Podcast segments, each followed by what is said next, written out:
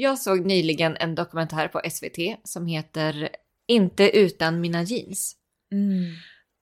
Och den är så sevärd, rekommenderar den verkligen. Men där sa de då att halva befolkningen bär jeans varje dag. Alltså det är så sinnessjukt. Men när man tänker på det, it makes sense. Alla har ju jeans. Exakt vad jag skulle komma till. Det är ju alla möjliga färger, alla möjliga stilar, utsvängda, baggy, raka, hög midja, låg midja.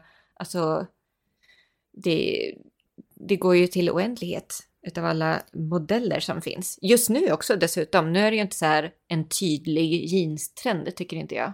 Nej. Allting är ju modernt. Inte allt, men mycket. Men vilket skulle du säga är inte modernt? Nej, men det är ju de här stuprören. Alltså de här riktigt slimmade. Mm. De känner jag väl inte att jag ser allt för ofta, kanske. Nej. Och när man väl ser dem så känns de inte så heta. Nej. Det är inte så här, vad var det för någonting? Oj, vad snyggt. Och då pratar jag liksom inte om de här raka modellen, utan de här riktigt slimmade stuprören. De här som är mer stretch än jeans. Exakt, egentligen. Exakt. Oh, gud, man ser mer alla spandex. Typ så här jeans tights. Men jag kommer ihåg när de här... Eller jeans leggings. Ja, men när de här stuprörsmodellerna kom. När jag var ung. Och man drog på sig ett par sådana för första gången. Ja, men när jag var yngre. Jag var liksom tonåring när de här kom. Och jag kommer ihåg... När jag drog på mig på såna här för första gången. Och de kändes... Alltså jag kan tänka mig att så många har upplevt det här. Att de kändes så jävla smickrande. För det var ju ofta att de var hög i midjan. Och att de liksom så här ramade in. Och man tyckte de var så jävla skön. För att det var ju som sagt mer så här stretchigt. Och då var man ju så här... Det här är världens bästa uppfinning. Jag kommer aldrig i hela mitt liv ha på mig ett par andra jeans än de här stuprörsjeansen. De passar till allt. De finns i alla... Alltså man köpte ju verkligen på sig alla färger av stuprörsjeans. Ja, men Sheep Monday. Hur många Sheep Monday jeans hade man inte? Ja, men det var ju the craze där. Men det känns som att fler kan relatera till den här grejen. Ja, men det känns som att fler kan relatera till att man alla... at some point tyckte att stuprörsjeansen var liksom Guds gåva till oss på jorden. Tills man upptäckte att alltså det blev ju en sån här Sheep Monday-röv blev ju en grej. Minst, alltså det blev ju så här stretchen tändes ju liksom ut på fel ställen. Så var det pösigt. Det blev liksom lite pösigt i rumpan, lite pösigt vid knäna. Mm. Plus att de gick ju sönder.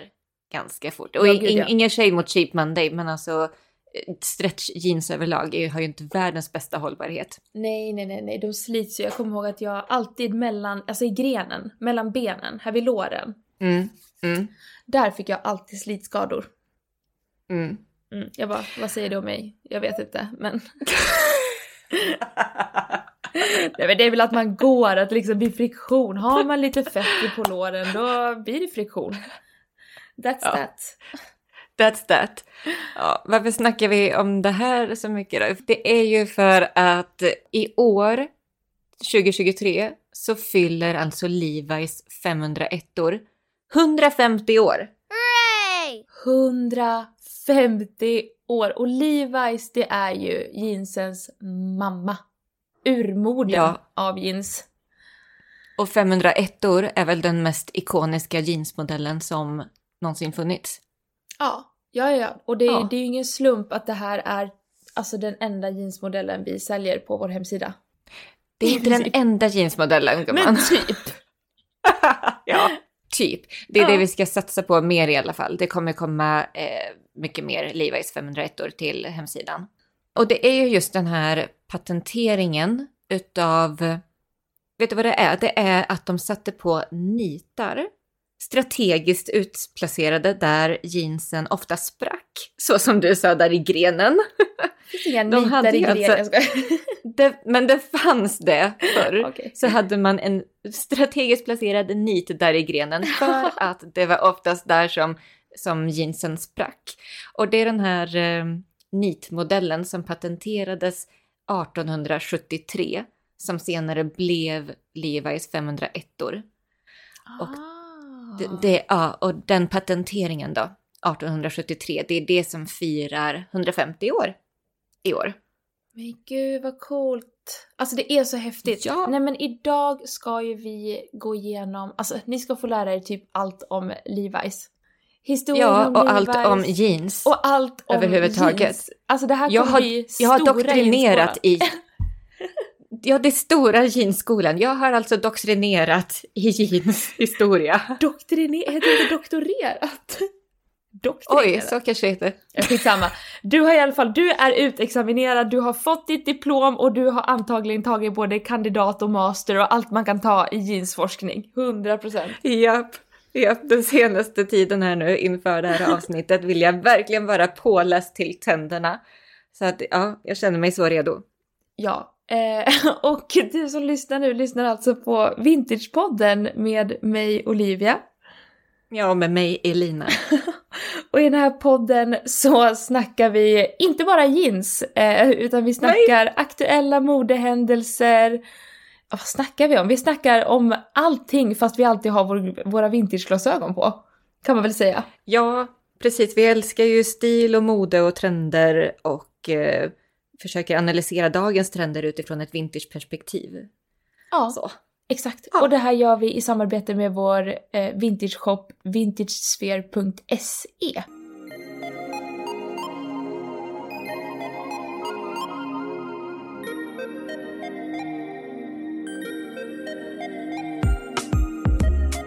Det är ett supertydligt tecken på ifall det är vintage eller inte. Det här är ju the holy grail. När man är ute och letar på second hand butiker. Det är som ett pussel som faller på plats nu. Ett denim-pussel som jag inte ens visste att jag ville lösa. Ja, det här är liksom bara första exemplet på hur Levi's alltid har varit med i sin tid och marknadsfört exakt rätt i tiden. Det är lortigt, Amerika. Ja. Det är lortigt. När man hör jeans... Då går ju tankarna, vare sig man vill eller inte, till Amerika. America. Mm. America. Mm. Alltså det känns... Nej men det bara är så för mig. Är det så för dig? Ja, men jag tror att många kan skriva under på det. Det är ju en jättestor del av amerikansk kultur. Och det är ju mycket... Alltså man kan nästan säga propaganda nästan som Levi's bland annat har varit skyldiga till eller vad ska man säga.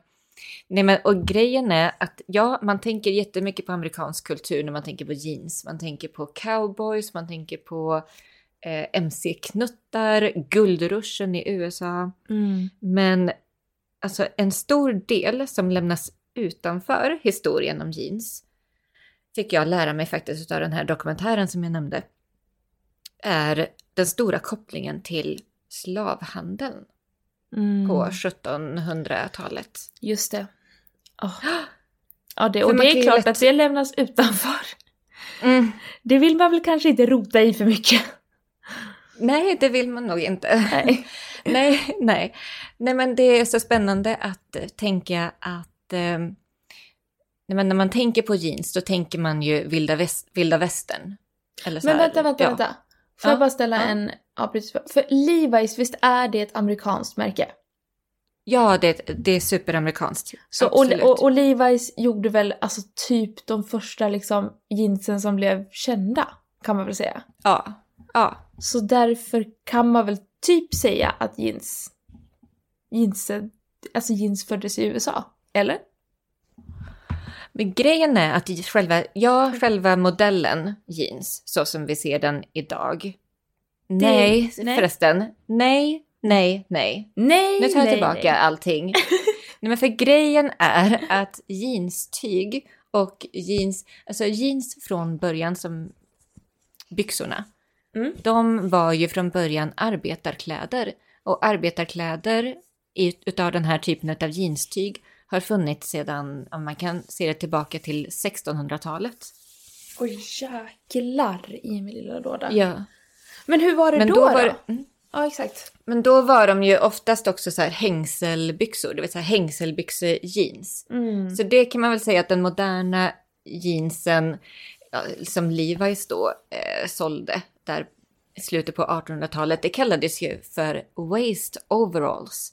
Det hette ju inte jeans. Nej. Det hette waist overalls. Mm. För att det var liksom hängselbyxor som slutade vid midjan. Man tog bort de här hängslarna. Mm.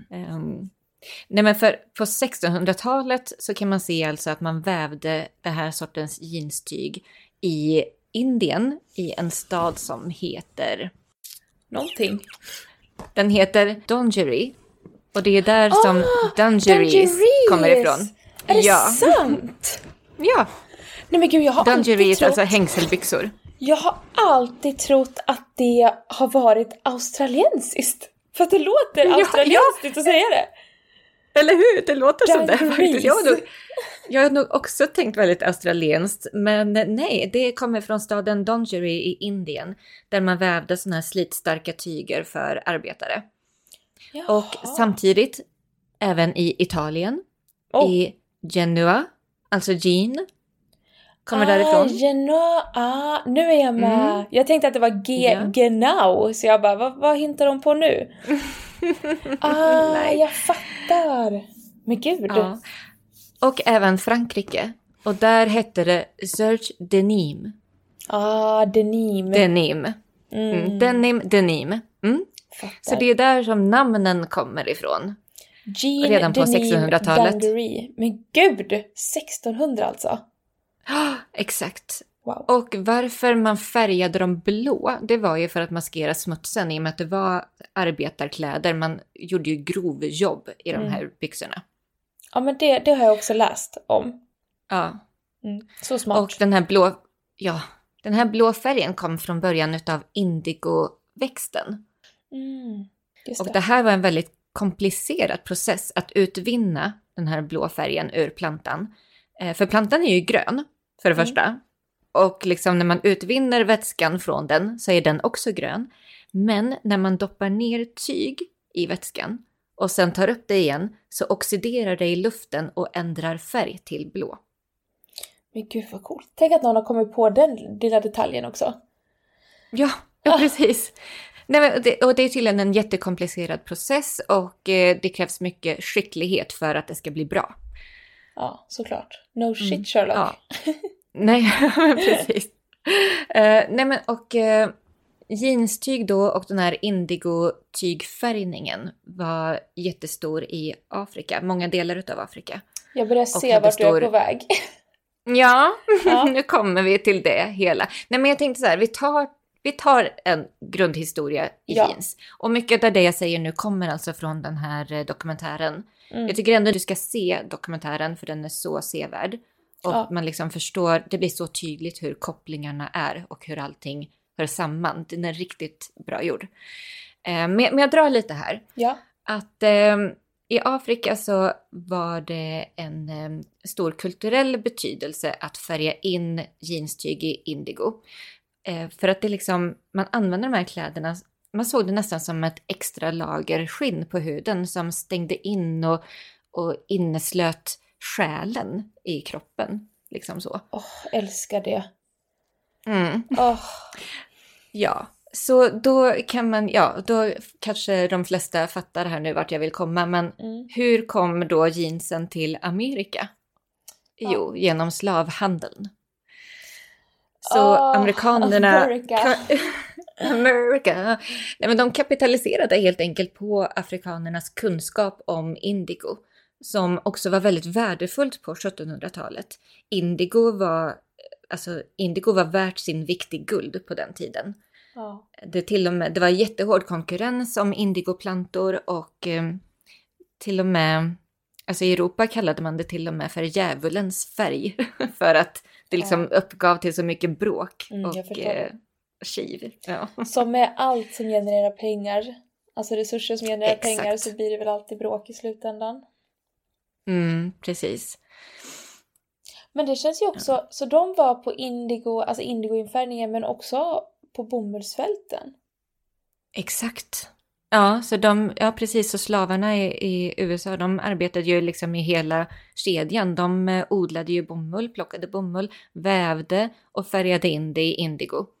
Så att indigo och jeans är en jättestor koppling mellan slavägande och ekonomisk framgång i Amerika. Hur det liksom har byggt Amerikas framgång som land. Det där är så... Ja. Mm. Ja, det där är så jobbigt, tycker jag. Ja, jättejobbigt, men det... verkligen. Att de har liksom byggt... Alltså att en sån stor del av deras kultur är... Ja. Från slaveri och slavhandel och att ha varit och pokat på andras resurser och kunskap och liksom... Ja, och kultur. Och kultur, liksom. Exakt. Ja. Det är lortigt, America. Ja, det är lortigt. Det är det. Men det är viktigt ändå att det kommer fram. För det här är historia som inte jag hade någon aning om. Nej. Och alltså, som sagt, man tänker ju mycket... Alltså, tänker man på jeans och historia och Amerika, då tänker man ju på cowboys. Men vilka var det som bar jeans från början där på 1700- och 1800-talet i Amerika? Det var bönder... Det var fabriksarbetare, det var gruvarbetare, det var slavar. Mm. Så de liksom... Det var jobbarna. Det var jobbarna, ja. De som var lägst ner. Ja, för jeans var ju... Men det, som vi har tryckt på här, att det var ju arbetarbyxor. Det var ju ganska långt efter det här som det varit liksom modernt på det sättet. Ja gud ja. Och det som vi var inne på i början också med att... Jag menar, jeans spricker ju. Ja. Alltså i sommar och det liksom går revor och sådär. Så att det är det här med nitarna som vi kommer in i den moderna historien. Även ifall vi fortfarande pratar 1870 så är det liksom här som ändå jeansen vi ser idag föds. Mm. För att man märkte ju då att de sprack på vissa ställen. Det var liksom vissa ställen på jeansen som de gick sönder mest, de här på arbetarna. Mm. Och då kom Jacob Davis, en skräddare i Nevada 1870. Han kom på att om man fäste nitar på de här ställena. Mm. Alltså det var nitar som man använde till hästsadlar. Jaha, för att liksom stärka upp dem. Det är grovt. Men man satte dem på de här svaga ställena på byxorna. Där de lätt gick sönder så att de skulle hålla bättre. Och det här ryktet spred sig. Fler och fler ville ha den här jeansmodellen som blev så hållbar. Och Jacob Davis ville expandera. Så han kontaktade Levi Strauss. Som han hade en del så här handelsaffärer med. Och de tillsammans patenterade den här jeansmodellen med nitarna. De här hållbara jeansen. Men då hette de ju waist overalls, som sagt. Just det. Men gud, vad spännande. Alltså det där är sjukt. Ja. Det är så spännande faktiskt. 1873 alltså fick de den här patenteringen igenom. Och det är det som är födseln till Levi's 501, vill jag bara säga. Ja, nej men och jag kan ju tänka mig att det här varit en stor grej. För att det här var ju helt andra tider. Och det var ju inte att så här, nu är det modernt att ha nitade jeans. Utan här handlar det ju om hållbarhet. För här bar man ju sina kläder. Man lappade, man lagade, man hade ju inte råd att liksom investera eller köpa kläder. Så när man väl skulle köpa kläder, då var det ju att man ville att det skulle hålla. Man ville ju helst ha lifetime guarantee om man liksom köpte ett par byxor. Ja men exakt, det här var ju liksom en investering för att du skulle kunna jobba. Ja. Det här var ju jobbbyxor. Ja. Du kan ju inte jobba naken i de här gruvorna. Du måste ha ordentliga jeans som skyddar din kropp. Ja, och känna att jag kanske inte orkar sitta och lappa och laga. Och hur mycket kostar tyget för att lappa och laga? Och det var säkert en ekonomisk fråga också. Att så här, nu investerar jag i de här och så håller det i grenen och i fickorna och allting. Ja, precis. Men sen då, redan 17 år senare, och det här har jag inte riktigt greppat. Men 17 år senare, alltså 1890... så kan vem som helst börja sälja den här waist overalls-modellen. För att då går patenteringen ut.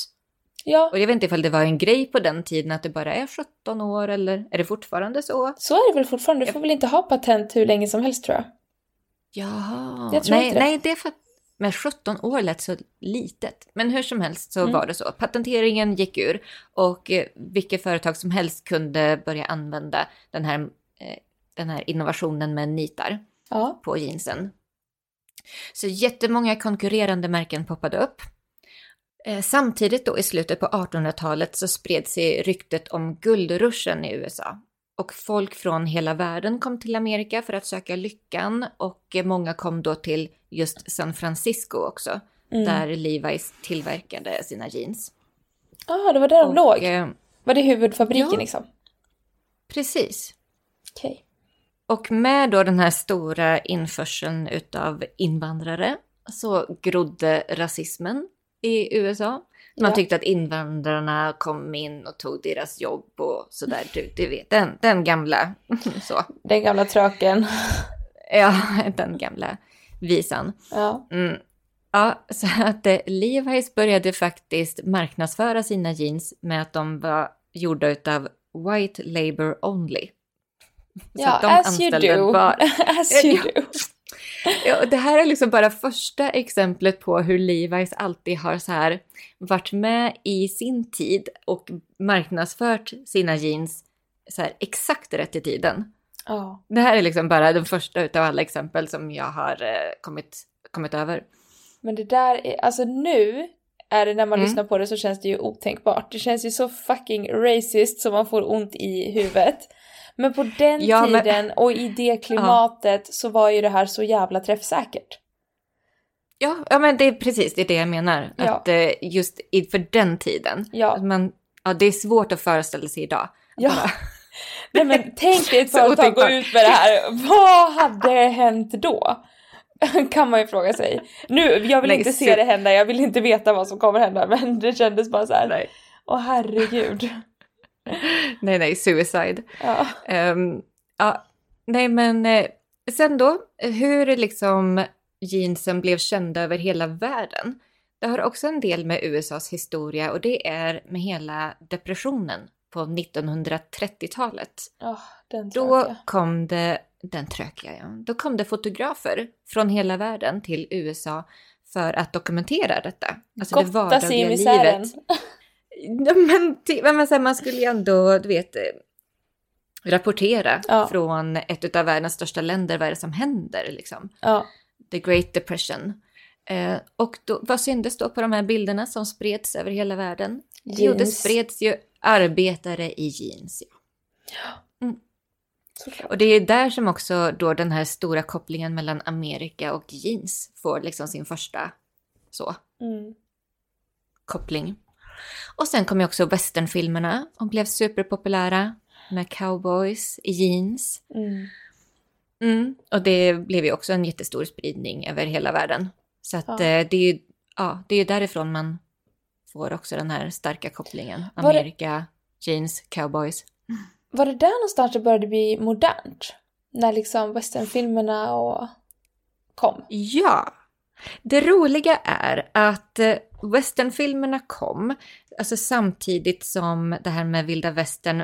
Vilda västern sågs ju som väldigt nostalgiskt då i USA 1930. Och det var ju, alltså USA hade ju förändrats.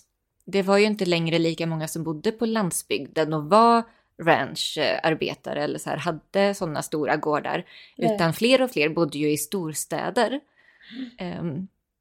Så att för att överleva då, de här rancherna som var kvar ute på landsbygden, många utav dem för att överleva så började de med så här semesterorter eller så här semesteranläggningar på en ranch för att så här, då skulle societetsfolk, rika amerikaner från östkusten, typ från New York och sådär, skulle pröva på att leva som cowboys under en vecka typ. Såklart. Som en getaway. Ja.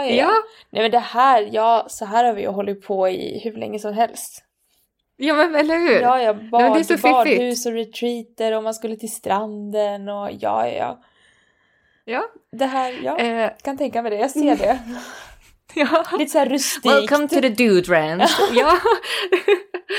Nej men, och det som hände då, det var ju att de här rika societetstjejerna också fick prova på att ha jeans på sig. Gud, vilken frihet. Ja, exakt. Vilken frihet. Helt plötsligt fick de också liksom fiska, jaga, bli smutsiga, ja, de fick känna på friheten i deras egna kroppar i de här praktiska, rörliga jeansen. Mm.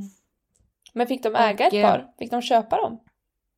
Ja, man köpte faktiskt jeans då som souvenirer från de här semesterrancherna. Ah, så att, det var på den nivån? Det var på den nivån. Så att på 30-talet jeans blev liksom både en symbol för pengar och prestige samtidigt som det var arbetarklasskläder. Det är också så kul. Det är så kul att så, vad heter det?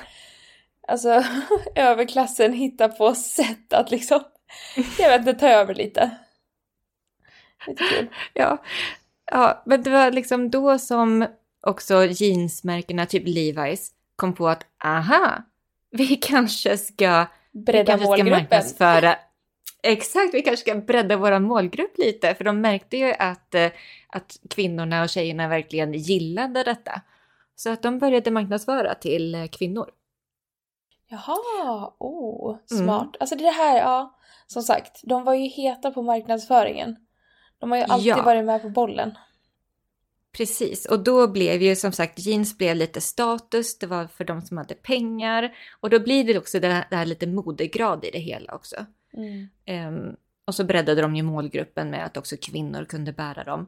Men sen så var det ju också så att under andra världskriget, då har ju också jeansen en jättestor del av historien. För soldaterna, alltså amerikanska soldater som... åkte utomlands då och krigade i andra världskriget. De hade jeans på sig. De åkte till Europa med sina jeans. Samtidigt som kvinnorna kvar i USA, de behövde komma ut i arbete. Mm. De behövde ta över de här mansjobben. Och då fick de bära jeans på jobbet också. Mm, såklart. Mm. Så att på det sättet blev det ju mer vanligt med jeans för gemene man så, i USA. Ja, det är så häftigt. Vänta, var vi på... Ja, just det. Ja. Andra världskriget sa du. Ja, du är med. Ja, exakt. Nu är vi på början av 40-talet. 40-talet, typ, ja. Ja, exakt. Alltså, Europafolket, de såg ju på de här soldaterna, amerikanska soldaterna i jeans och bara, hello! Ni ser ut som filmstjärnor, typ. Ja, men de hade ju sett de här westernfilmerna. Ja. Och här kommer de, amerikanerna, i sina jeans. Japp. Så det blev ju jättepopulärt även alltså, runt om i världen. Just det. Ja, för nu när man tänker, jag såg någon video från, jag tror det var franska kvinnor som var alltså i någon sån här fabrik och jobbade. Och de satt ju i så här ulldräkter. Det gammalt foto. Mm. Så det var ju inga jeans där kanske riktigt från början, utan det kanske kom. Nej, precis. Ja, det har jag faktiskt inte så stor koll på, men det ligger säkert någonting i det du säger. Ja, att det var mycket ull här i Europa, ja, medan det var jeans i USA. Du vet den här vintage-boken vi har, Vintage Complete. Ja, där är det så här, From Second World War, Factory in France, Women, och de sitter som att så här, små ullkjolar. Hon har så här ullkavaj och en liten, någon har en hatt på sig. Och man bara, här sitter du tillverkar en handgranat. Gud, vad skikt. Nu vet jag inte om du gjorde handgranater, men de jobbar med så här krigsmaterial i alla fall. Ja, men det gjorde de ju. Ja. De tillverkade vapen. Typiskt fransyskor, och ändå var så här nätta och lite härliga. Nej, men det gjorde de i USA också, de amerikanska kvinnorna. Ja, då. Tillverkade vapen åt sina män. Det känns som att nu dock kommer vi till den riktiga boomen. Ja, nu kommer vi till den riktiga boomen. När då andra världskriget tar slut, soldaterna återvänder till USA, då har man ju liksom vant sig vid att ha jeans på sig till vardags. Ja. Och vill inte sluta använda dem. De gillar dem, det är bekvämt, det är snyggt, det är praktiskt. Ja. Och dessutom så vill de inte... Alltså de har varit med om så mycket i kriget. Mm. Så de är ju liksom inte riktigt där att de vill konfirmera sig till, det kanske var helt fel ord, men alltså att de ville inte ha det här stadgade Svensson-livet i USA. De vill inte rätta sig i ledet och liksom vara en god citizen efter allt de har varit med om. Och jag antar också att USA kanske inte hade den strukturen heller att kunna ta emot sina soldater. Nej. På rätt sätt för att få in dem i samhället igen. Och på den här tiden var ju inte trauma, krishantering och psykologer någonting stort. Det kanske inte var så utbrett. Det kanske inte var så utbrett. Jag tror inte det var någonting som gemene man gick och pratade om med en psykolog på 50-talet. Det tror jag inte. Exakt. Nej, men så att de var ju vana vid den här kulturen att man var liksom en stor grupp med andra killar och sådär. Och de vill inte ha vanliga jobb. Utan här föds ju motorcykelkulturen i USA. Mm. Bikers. Mm. Bikers. Och vad bar de? Jo, de bar ju sina jeans. Mm. Och de bar skinnjacka, t-shirt och så här. Ja. Så att där blev ju jeansen en jättestor del utav den kulturen. Och början utav, du vet, rock'n'roll, ungdomskultur. Mm. Elvis. Exakt. Mm. Mm. Nej, men och det här är också första tiden. Då började det ju gå bra för USA igen. Ja. Fler hade pengar, alltså tonåringarna fick pengar. De kunde få jobb, de kunde köpa sina egna bilar. Och de ville liksom göra vad de ville. Och det var typ första gången i USA som tonåringarna kunde göra det. Och då föds ju den här tonårskulturen. Som vi, alltså det är ju självklart idag. Ja, vi är ju jättevana va? Men då var det ju så här, helt otänkbart.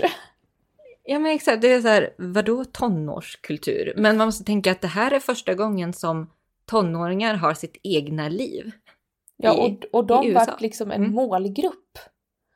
En helt egen målgrupp också ur försäljningssynpunkt. Precis. Så att, jajamän, de köpte ju Levi's där då, jeans. Och föräldrarna blev ju stort ramaskri i hela USA. När tonåringarna revolterade. De ville liksom leva sitt egna liv. De ville inte vara en del av det här samhället på samma sätt. De ville ju liksom göra revolt och vara lite utanför, vara coola. Mm. Så att det roliga är att nu så börjar jeansen få lite så här dåligt namn i så här generellt. Det blir för kopplat till de här tonåringarna, till ligister som man såg dem som. Mm. Så vet jag inte hur mycket ligister de var, men alltså det var ju i alla fall en stor tonårsrevoltskultur. Det var bad boysen. Mm. Och då fick ju Levi's och jeans ett bad rap. Ett bad rap, bara då, en cool rap. Ja, men det var lite för coolt för Levi's på 50-talet. Men det kan jag tänka, jag tror inte Levi's var jättenöjda. Nej, för att de tappade ju då en jättestor målgrupp som inte längre köpte jeans. Alltså föräldrarna, de vuxna, ville ju inte längre köpa jeans för att det var så sammankopplat med tonåringar och utanförskap och rebeller. Mm. Ja. Så då börjar Levi's igen sin smarta marknadsföring. Ja. Att marknadsföra jeans som någonting, du vet, wholesome, American, patriotiskt. Det är historia. För hela familjen. Kom ihåg. Ja, för hela familjen. And here comes Johnny running in his jeans. Throwing a football. Nej, men jag ser det framför mig. Ja.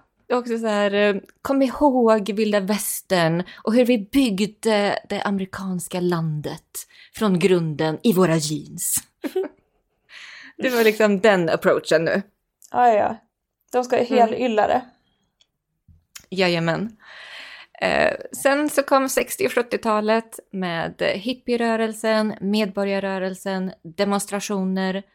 Och här blev ju jeansen istället igen då en symbol för individualism, kreativitet, självförverkligande, personlig stil. Man lappade, man målade, man fransade, utsmyckade jeansen. Ja, men och här känns det ju också som att fler liksom, här känns det, på 50-talet kan jag tänka mig att så här, ja, men det kändes rebelliskt och att det stod för utanförskap och att det var en mindre, alltså att det var så. Men här på 60- och 70-talet då känns det som att så många kändisar, så många profiler, alltså jeans, att jeansen vart normaliserat, standardiserat typ. Jo, men för att tänk de här som var unga på 50-talet, de blev ju också äldre. Ja. Och alltså hela den här hela musiken utvecklades ju också, och det blev fler rockstjärnor, hade jeans på sig. Alltså det blev mer, ja vad ska man säga, en normalisering utav jeans påbörjades ju. Jag blev mer mainstream, även ifall det var väldigt förknippat med alltså typ någon slags vänsterkultur förstås. Alltså ungdomligt, rebelliskt, men inte... Man hade väl vant sig lite. Jag menar, tiden går ju framåt. Ja. Det var bara att hoppa ombord på tåget. Exakt. Och där var Levi's igen och hoppade på tåget. Nej, ja, clever marketing. Jag undrar fan vilka som hade Levi's marknadsföring genom åren. De var så... Ja, det är den mest clever reklambyrån I ever seen. Nej, det här tycker jag är så genialiskt. Då tog de tog ett flygfoto över Woodstock-festivalen. Mm. Du vet att alla hade jeans på sig. Alla hade jeans på Woodstock. Tog ett flygfoto på publiken där på Woodstock. Mm. Slappade på Levi's-loggan på det fotot bara. Och där har vi det. Sen är det klart. Ja. Sen behövde man inget mer. Och det är liksom starten till hela 70-talet och hur man cementerade jeansen som en del av modet på riktigt. Alltså hippiemodet blev ju verkligen ett mode under 70-talet. Ja. Mm. And the rest is history, ungefär. And the rest is history. Ja. Men jag vet inte hur mycket mer vi ska... Resten känner vi ju till, liksom. Ja. Jag menar att jeansen har blivit mer och mer en del av demokratiseringen av modet. Och hur jeansmodellerna förändrats. Alltså det blev ju väldigt mycket mer sexigt också. Mm. Det blir liksom en sexappeal där på slutet av 70-talet, 80-talet, hiphop-rörelsen, baggy jeansen och ja. Ja. Ja, och nu alltså, vet vi hela så här 2000-talet och allting. Ja, och här är vi idag. Ja, ungefär så.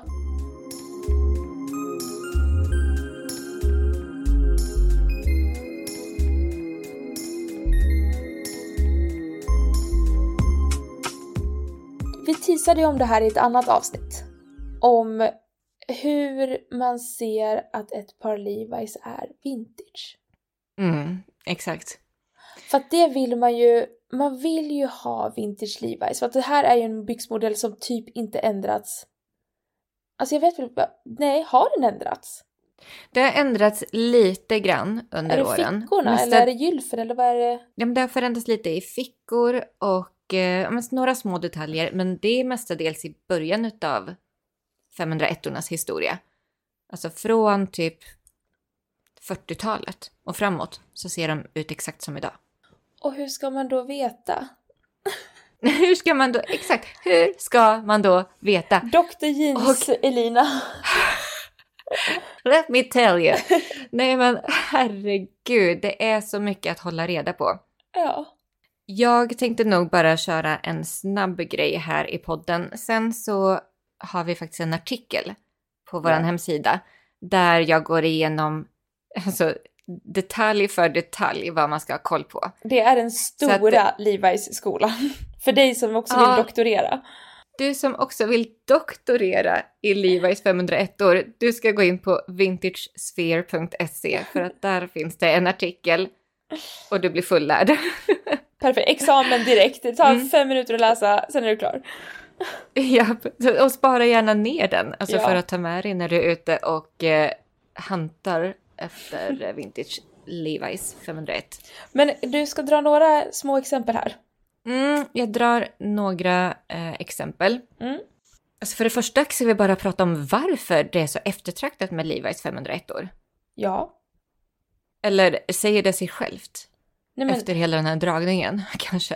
Nej, men det är ju ett ikoniskt plagg. Exakt vad jag skulle komma till. En ikonisk modell.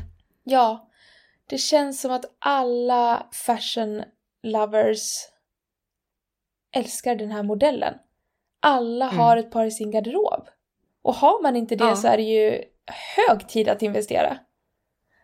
Exakt. Nej, men det är ju den här raka benformen, knappgylf, så här midjehög, midja, inte för hög, inte för låg. Nej. Nej, men den passar till allt helt enkelt. Det är så här ett typexemplar utav jeansmodell som aldrig kommer gå ur tiden. Alltså, nej, literally. 100, alltså, literally, 150 år senare så är de fortfarande högaktuella. Ja. Det är sjukt ändå. Nej, men och det räcker med att man ser att någon har på sig ett par sådana här byxor och så känner man så här, men det här är en person som har koll. Ja. Eller så blir det bara så här, automatiskt en snygg outfit. Man kan ha en vanlig typ vit jumper, men slänger man på sig ett par Levi's 501 år så blir det snyggt. Ja. Ja. Nej, jag håller med, Ja. Det blir bara effortless, helt enkelt. Exakt. Och varför man vill ha dem vintage, det är ju också för att det är så eftertraktat. Mm. Alltså alla modeälskare, alla vintage lovers, det här är ju the holy grail när man är ute och letar vintage och jeans på second hand butiker. Ja, det här är det man vill ha. Det här är det man letar efter, och det här är ju alltså riktigt gamla Levi's jeans 501 år kan ju gå för flera 100 000 på auktioner. Ja, men då pratar vi väl alltså 1800-tal typ. Ja, då pratar vi 1800-tal. Men det säger ändå någonting om historien och att de är ikoniska helt enkelt. Ja. För att det, och det är också vintage Levi's, de är också gjorda med bättre kvalitet på jeanstyget än vad de gör idag. Nej, det finns ju liksom olika nivåer och tjocklekar på jeanstyg. Och vintage Levi's är ju generellt mycket högre kvalitet än dagens. Det är därför man vill ha dem vintage, för att de håller bättre. De håller bättre, och så är det bara så här, du vet, det är genuint. Det känns så här äkta, jag har den äkta varan. Mm. Som allt med vintage, som du och jag älskar med vintage. Att det känns som att man har the real deal. Man har inte någonting som alla andra har. Nej. Även ifall alla andra också har ett par jeans. Ja, raka jeans. De ser väl typ likadana ut. Men man vet själv att det här är liksom 30-40 år gamla jeans. Mm. Nej, men och de är unika för sig liksom. Exakt. De har sin egen historia som jag får leva vidare i. Ja. Nej, men och det är så otroligt. Jag tänkte på en sak som en lärare till mig gick när jag gick och pluggade grafisk design. Och vi hade så här marknadsföringskurser och PR-kurser. Och alltså Levi's har ju uppenbarligen gjort sin marknadsföring otroligt bra. När vi har lyssnat på dina exempel här. Men min lärare sa i alla fall att den dagen... Alltså jag kan inte säga ordagrant, men det var något i stil med att så här, den dagen marknadsföringen inte längre behövs, det är då du har lyckats. Och Levi's är ju ett typexempel, för att tänk om man bara skulle börja rada upp alla kändisar som har Levi's 501 i sin garderob. Sant. Alltså det har liksom gått över till att bli så pass ikoniskt så att det behöver inte någon marknadsföring. Skulle du sätta ett par Levi's, alltså du skulle kunna ha en helt vit affisch, och du skulle kunna smälla upp ett par Levi's 501 och skriva Levi's 501, och folk skulle fatta grejen. Och det är den mest liksom, det kan inte bli mer etablerat eller stort än så. Nej, det är väldigt slagkraftigt faktiskt. Att ett märke kan ha sån impact. Ja, det är sjukt. För en sån enkel grej också. Ja, men det är ju just det som är tricket. Att det passar alla. Ja. Det här är ju men typ, alltså det är ju verkligen... Alltså du kan styla det med vad som helst. Vem som helst kan ha det på sig. Vem som helst har det på sig. Ja, men allt från presidenter till skådespelerskor till vardagliga människor. Eller, alltså så här. Ja, alla. Nej, men, exakt. Ja. Och det är det som är succéreceptet för Levi's. Ja. Okej, men ska vi gå in på lite så här exempel då på hur man ser att man håller ett par vintage Levi's. Jo, det här är så kul. Ja. Förlåt, jag är så taggad på det här, för jag har ju ingen aning. Jag vet ju inte ens. Det är du som har doktorerat i det här. Jag har ju ingen koll. Det finns så många nördiga forum om detta. Han är inte. Men okej. Vi ska kanske nästan ta det så här bakifrån. Alltså från typ rumpan. 2002. Ja. Nej. Jag bara, är det en söm i rumpan som man kan se att det är... Nej okej, du menar årtalsmässigt bakifrån. Ja. Okej, ja men pratar man om jeans, säg inte bakifrån till mig då, för då blir jag... Nej, det är sant. Mm. Det var felet av mig. Jag förstår exakt hur din hjärna fungerar. 2002 så stängde man ner Levi's-fabriken i San Francisco. Så att, alltså den första fabriken? Ja, inte den första fabriken. Nej. Men alltså hela tillverkningen av Levi's stängde ner från USA. Och flyttades helt overseas. Jaha, nej, vad tråkigt. Så Levi's tillverkas inte längre i USA. Därför är ju den här märkningen Made in USA en jätteviktig grej att ha koll på. Mm. För står det Made in USA, då vet du att det är... Ja, idag är det ju vintage. För att de stängde ner fabriken 2002. Vilket är 21 år sedan. Mm. Det är jättebra riktmärke. Ding dong. Ding dong.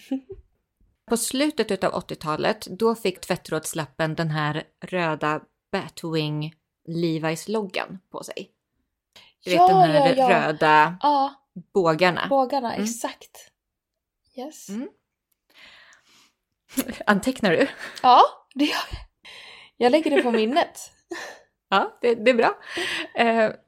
Sen kommer vi in på det här med Selvedge denim.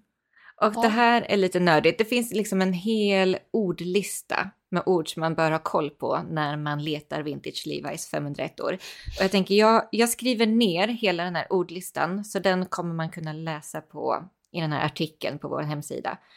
Men selvedged denim, det är liksom, det är en vit rand som man kan se på insidan av jeansen, som är liksom där jeanstyget slutar utav sig självt. När man har vävt jeanstyget så finns det liksom ett slut på tyget. Och det är det som är selvedged denim. Att den här kanten är kvar. Man ser att tittar man på jeansen ut och in i typ benen, i bensömmarna, så ser man en vit rand på båda sidor utav tygen. Men gud, det är en sån här sak man verkligen inte tänkt på. Nej, eller hur? Men idag är det ju en overlocksöm. Ja, såklart. Och den här selvedged denim, de är ju mycket mer slittåliga. De är mer hållbara just för att den här råa kanten av tyget är kvar. Så det är så här kvalitetsfaktor. Och och den här selvedged denim-kanten, den började fasas ut under 80-talet. Så att det är antingen tidigt 80-tal eller tidigare då, ifall man har den här selvedged hemgrejen på insidan av byxbenen. Just det. Tvättrådslappen då, den kom där i början på 70-talet. Det vet jag. Ja, och så även då på Levi's 501 år. Och då var det en liten vit bomullslapp som satt vid vänstra fickan på insidan utav jeansen. Så det kan man leta efter. Yes. Finns det en sån, då är det förmodligen 70-tal. Och så kan man, som jag sa tidigare, gå in på lite detaljer på de här tvättrådslapparna för att veta ifall det är 90, 80 eller 70. Jo, och den här röda lappen på bakfickan, den kom redan 1936 och kallas då för The Red Tab. Så den har funnits med jättelänge. Och från början så var det, då stod det bara Levi's på ena sidan utav det här märket. Då var det liksom vitt broderat Levi's på ena sidan. På 50-talet då blev det på båda sidorna utav det märket. Lite coolare. lite coolare. Men det ska verkligen vara tydligt att det här är Levi's. Ja. Du kvittar liksom hur du har suttit på rumpan. Märket ska synas att det är Levi's. Jajamän. Alltså jag tror att många, precis som jag, kanske inte har tänkt på de här små tabsen, utan man tänker mer på den här stora, att det står Levi's uppe på den här läder, eller den här stora. Och så tänker man, men gud, det är ett par Levi's, man ser modellen, så här 505, 550, 501. Men att man ja, om man nu inte som du har varit fast benägen att hitta vintage-modeller så kanske man mer såhär, ja, det är Levi's. Men det är det som är så kul nu, att man får djupgräva i det här. Hade ingen aning. Ja, nu är det dags att bli nördig. Oh. Och en av de största grejerna som florerar ute på nätet är ju det här med The Big E. Så Big E Levi's. Det är the holy grail utav vintage Levi's 501-or. Okej. Ja. Fram till mitten av 70-talet så stavade Levi's med ett stort E på det här lilla röda märket på rumpan. Men efter, alltså där vid mitten av 70-talet, så började man skriva det med ett litet E istället. Så det är så här supertydligt tecken på ifall det är vintage eller inte. Och ifall det är så här, om en tidigt 70-tal och bakåt, eller om det är sent 70-tal och framåt i tiden. Nu är det. En nivå. Ja, det är det. Jag älskar det. Det är som ett pussel som faller på plats nu. Ett denim-pussel som jag inte ens visste att jag ville lösa. Nej. Men nu är det allt du kan tänka på. Ja, det är det. Jag bara, åh gud. Ja. En annan grej som man ska hålla koll på, en tydlig detalj på vintage Levi's 501-or, det är det så kallad V-stitch. Och vad är då V-stitch? Det här är en liten kort söm som går på insidan utav, vid den översta gylfknappen, diagonalt ner mot kanten utav gylfen i nivån vid den andra gylfknappen. Så det är en kort liten sned söm i gult som formar då ett V. Och det här är en detalj som försvann på 1970-talet. Ännu så här, en tydligt exempel på datering utav Levi's 501-or. Kommer det upp någon slags bilder på det här i artikeln? Jag tänker att om man har svårt att förstå. Absolut. Ja, men det är det jag tänker, att jag bara tar det lite snabbt här nu. Och sen så får man gå in och läsa i artikeln. För där kommer jag hitta bilder och lägga in också. Så att man ser allt det här tydligt. Nice. Ja. Det görs inte jättebra i poddform, jag inser det. Jo. Jag typ förstår. Nej, men jag ska runda av snart. Jag ville bara ta de så här allra, du vet, största grejerna. Som den här röda Batwing-loggan. Den designades 1967. Och den ska då replikera de här sömmarna på bakfickorna. Du vet, de går ju också som som två stycken bågar som möts i mitten. Och det är samma som den här röda loggan. Och de här sömmarna på bakfickorna, de patenterades 1943. Och de har varit med, alltså sedan långt innan, men de patenterades 1943. Det är coolt. Ja, och det är väl egentligen den moderna vintage Levi's 501-guiden som jag tänkte ge här i podden. Sen kommer jag gå djupare i artikeln och gå ända långt tillbaka till starten utav 1873. Så vill du doktorera och få ditt diplom, så är det här artikeln du ska spana in. Ja, spana in vår hemsida vintagesphere.se. Och spara gärna ner den här artikeln så att du har med dig den sen när du ska ut. Jag känner mig klar där, Olivia. Ja, nej, men jag känner mig så lärd.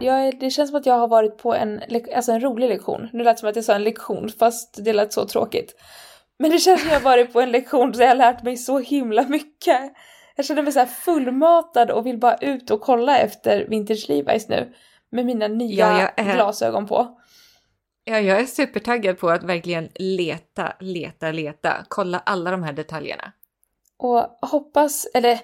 Och dels hoppas jag att du som lyssnat också är sugen på att leta vintage Levi's. Så orkar du inte leta, så har ju vi faktiskt ett gäng underbara byxor på vår hemsida. Jag provade de vita som hänger i butiken nu och jag dog. Ja, men jag vet. Älskar dem. Det är så snyggt med vita Levi's. Ja. Helt ärligt. Det är snyggt med alla färger på Levi's. Ja, där är det. Ja. Okej, men gud, tack så mycket för den här veckan. Och lycka till med din doktrinering. Doktorering? Nej, vad heter den nu då? Doktorering. Du vill verkligen doktrinera.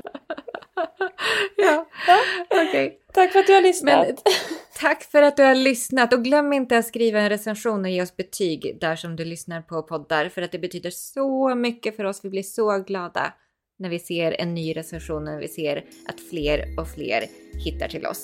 Ja. Tack för att du har lyssnat. Ha det bra. Hej då. Hej då.